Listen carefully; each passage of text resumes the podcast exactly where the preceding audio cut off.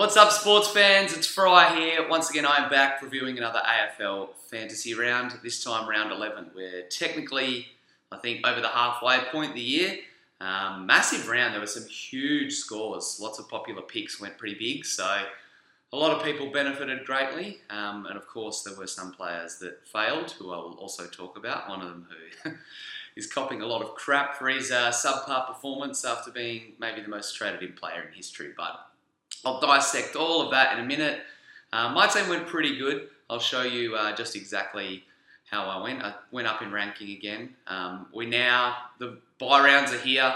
We've got new dual positioning. There's plenty to unpack, so let's stop wasting some time. Let's dive right into what exactly happened in round 11.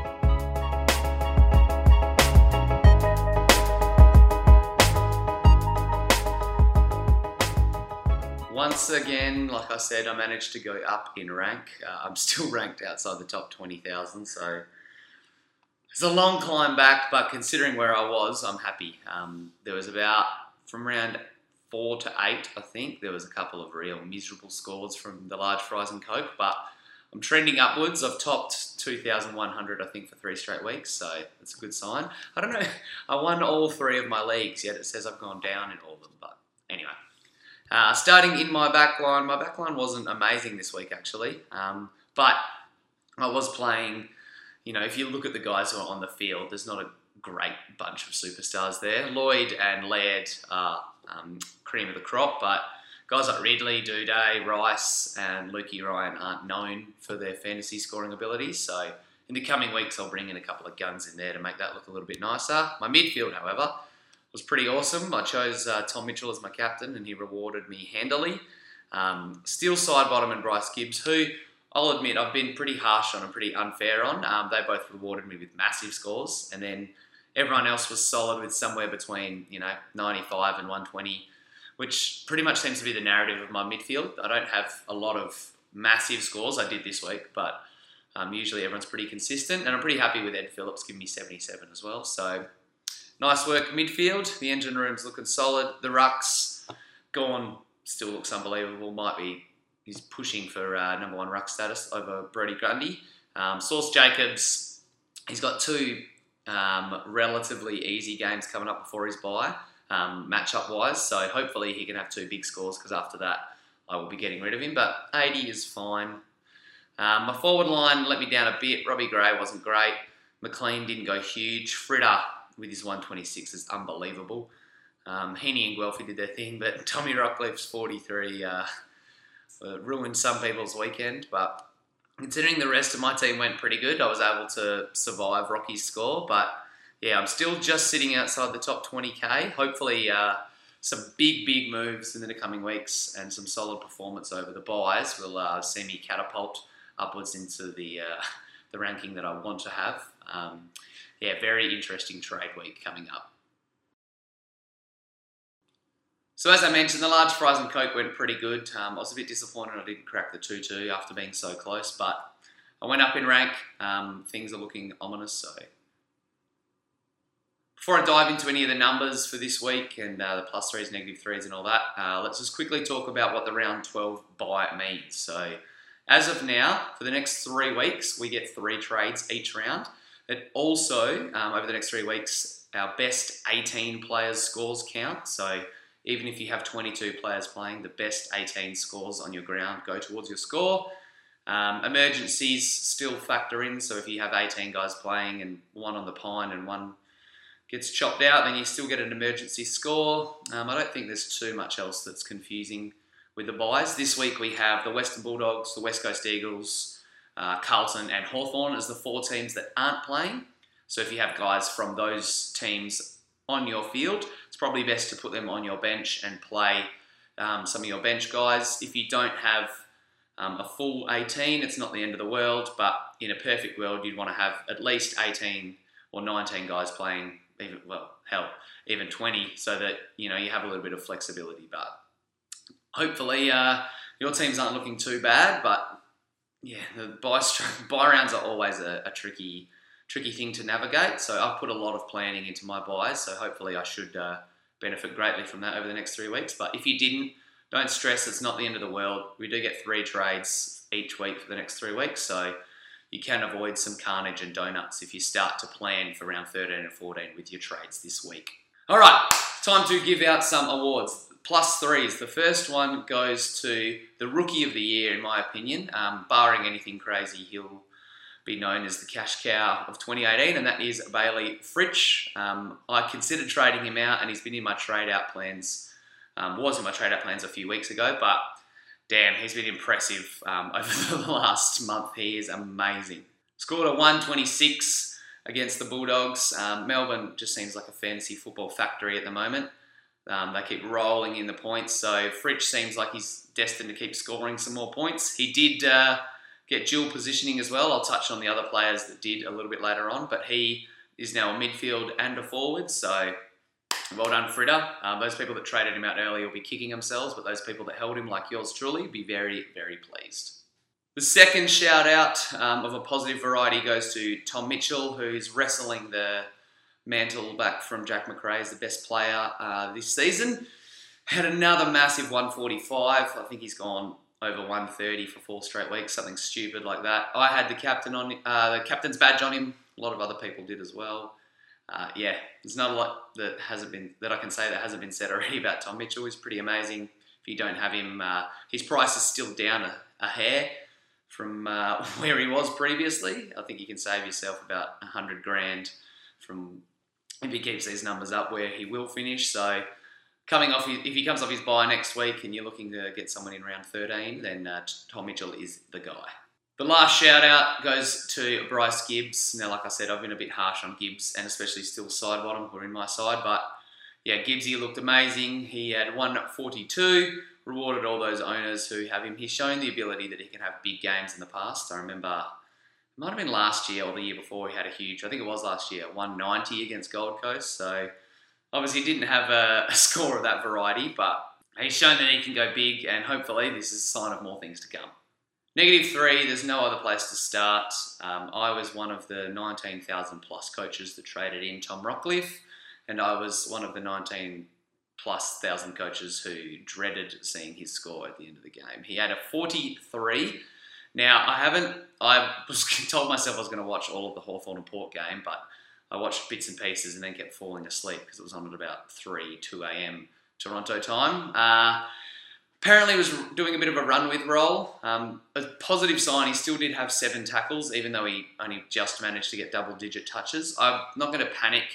He'll be better unless he keeps getting deployed in this tagging role. We could see some more low scores. But yeah, spewing that Rocky, after all this hype and all this positive um, news was generated about his return to glory, he's uh, shat the bed with a 40 odd. So he'll be okay. Should be better next week, but fingers crossed this isn't a sign of things to come.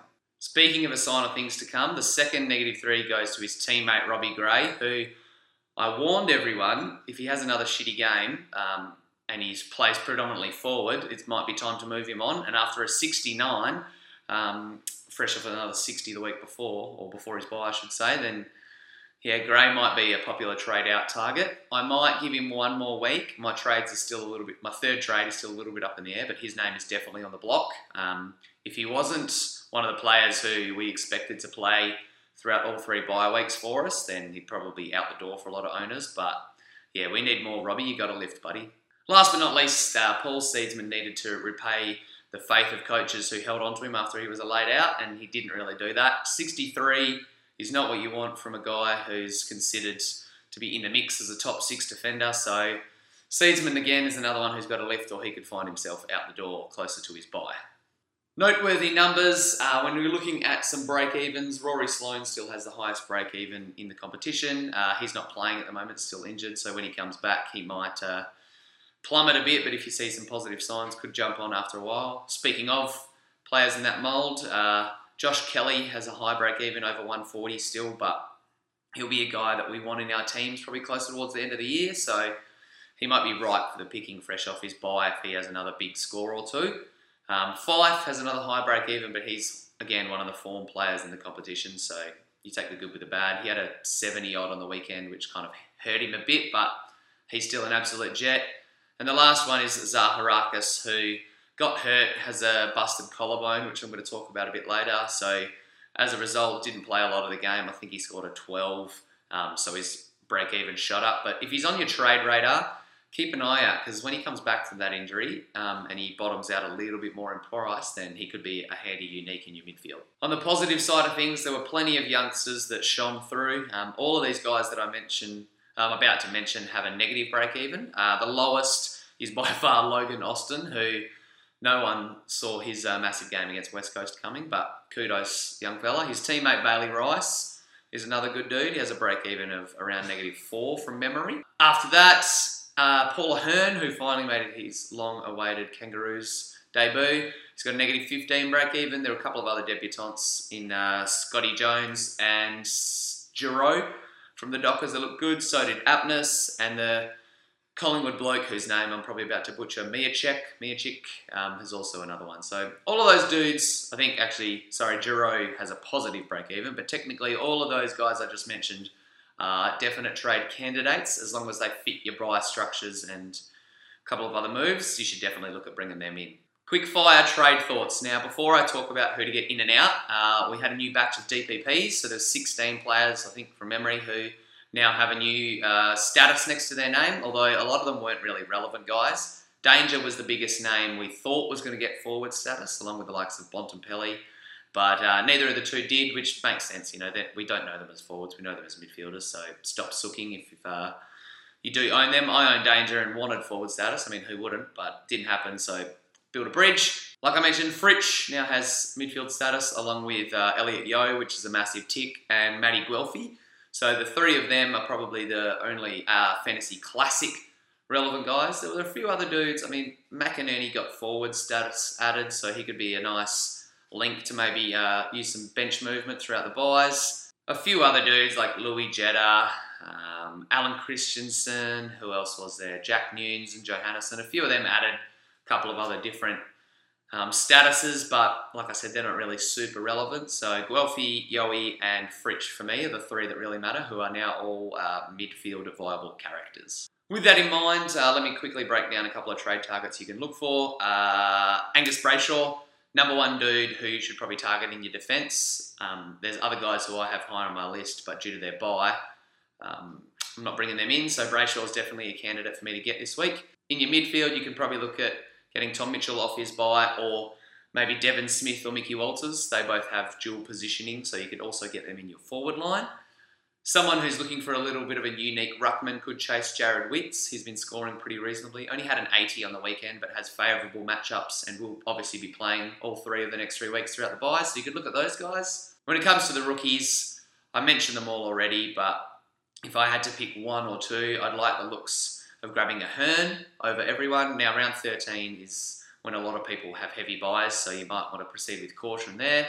Next up, you could look at getting Scotty Jones. I think it's Scotty Jones. I hope I'm saying it right. That'd be hilarious if I'm getting it wrong. Uh, for Oscar McInerney, you might be able to pull the trigger early and get rid of him. But any of those uh, Freo and Collingwood guys, uh, Miacik that I mentioned, and the Saints blokes, in your back line are all solid trade targets due to their low price, low break even, uh, but make sure that they fit your buy structures above all. Getting premiums out at the moment for our trades, there's not a hell of a lot of dudes who are failing right now. I had Robbie Gray listed down as the one, the big one for me. Um, injuries and buys will probably factor a lot into your trades over the coming weeks. So yeah, with regards to rookies, I think it, it, might be time to go a little bit early on the likes of Spargo, the aforementioned McInerney, maybe Doedee, if it means you can get someone else to help you with your buy structures. Timmy Kelly uh, proved everyone wrong who traded him straight for Tommy Rockliff that he still has a little bit of growth, um, as did Zac Langdon, who's in my forward line as an emergency. So, with regards to your trading outs, um, I'd look a lot at your buy structures with that for the coming weeks, but there's definitely a few candidates that you can get out to generate a bit of dough. Looking ahead to next week, uh, like I mentioned, we've only got six games of footy due to. No, hang on. One, two, three, four. That means there's 14 player. We got seven games of footy next week. Good quick maths there, Fry. So there's a lot of guys who are under injury clouds. A few of them, though, do have the buy. So Jack Darling's ankle injury hurts a lot of people, as does Paddy Cripps. He had strapping over his quad or thigh and played out the game, but a lot of people think um, he'll benefit from a rest. So see how those guys are when they come back, but they should be okay fingers crossed Darling hasn't uh, done anything significant that could really hurt the Coasters. But those are the two dudes who have the buy this week that are probably the biggest injury concerns. There are a few other fantasy relevant dudes who are dealing with the injury bug though. Coniglio and Christensen both suffered concussions and their status for next week is a bit up in the air. Coniglio went back onto the ground and then was showing delayed signs of concussion, so they pulled him after a while. So he's probably the biggest injury guy that we need to watch out for. As I mentioned before, Zaharakis busted his collarbone, which kind of sucks. He'll probably be out for about a month now. Alex Pearce, who's been a heartbeat on a lot of people's benches, uh, I think he hurt his ankle or leg, um, but went back. I think went back on, but then came off and was just pre- proceeded with caution there, but should play. Lever suffered an ACL injury, which sucks for Demons fans, but not many people will have him in fantasy. And last but not least, Aaron Hall, who some people had their eye on, especially if he was able to gain defender status, which he didn't. But yeah, he injured his shoulder, I think, from memory. So if you were looking at trading him in, I would not be doing that now because he's probably going to miss uh, a handful of games. Suspension wise, uh, Burgoyne, Fyfe, and Mitch Robinson all might have cases to answer for. I think all three will get off with fines, um, but yeah, Fyfe especially is a bit concerning. Robbo and Fyfe's incidents were a little bit low impacty. Don't think there'll be huge concerns like the dude that they bumped or hit played out the rest of the game. So I think they'll be fine. And Burgoyne's not in a ton of fantasy teams, but he had a, a bit of a hit on Polec that might come into question. So see how that goes.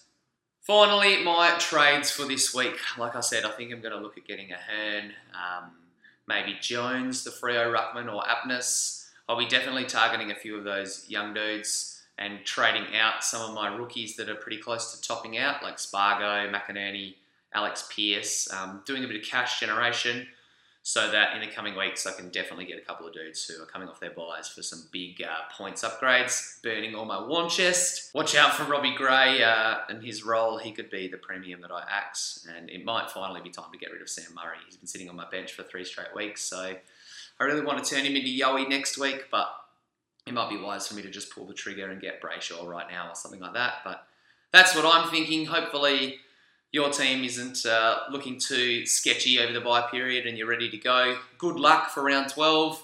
Uh, the first of three buy rounds is here. It's a testing time of year, but a lot of patience and uh, a lot of smart trading can see us definitely launch into the second half of the year. A few bits and pieces, of course, will be coming out Sports by Fridays over the next week. I'll be doing another draft comparison article, I think. I'll be doing uh, Thursday night trades with JLo once again, and I'll be doing the Sunday sit down, recording that as soon as this video is done and dusted. So good luck. Hopefully the buys don't sting us too much. Until next time.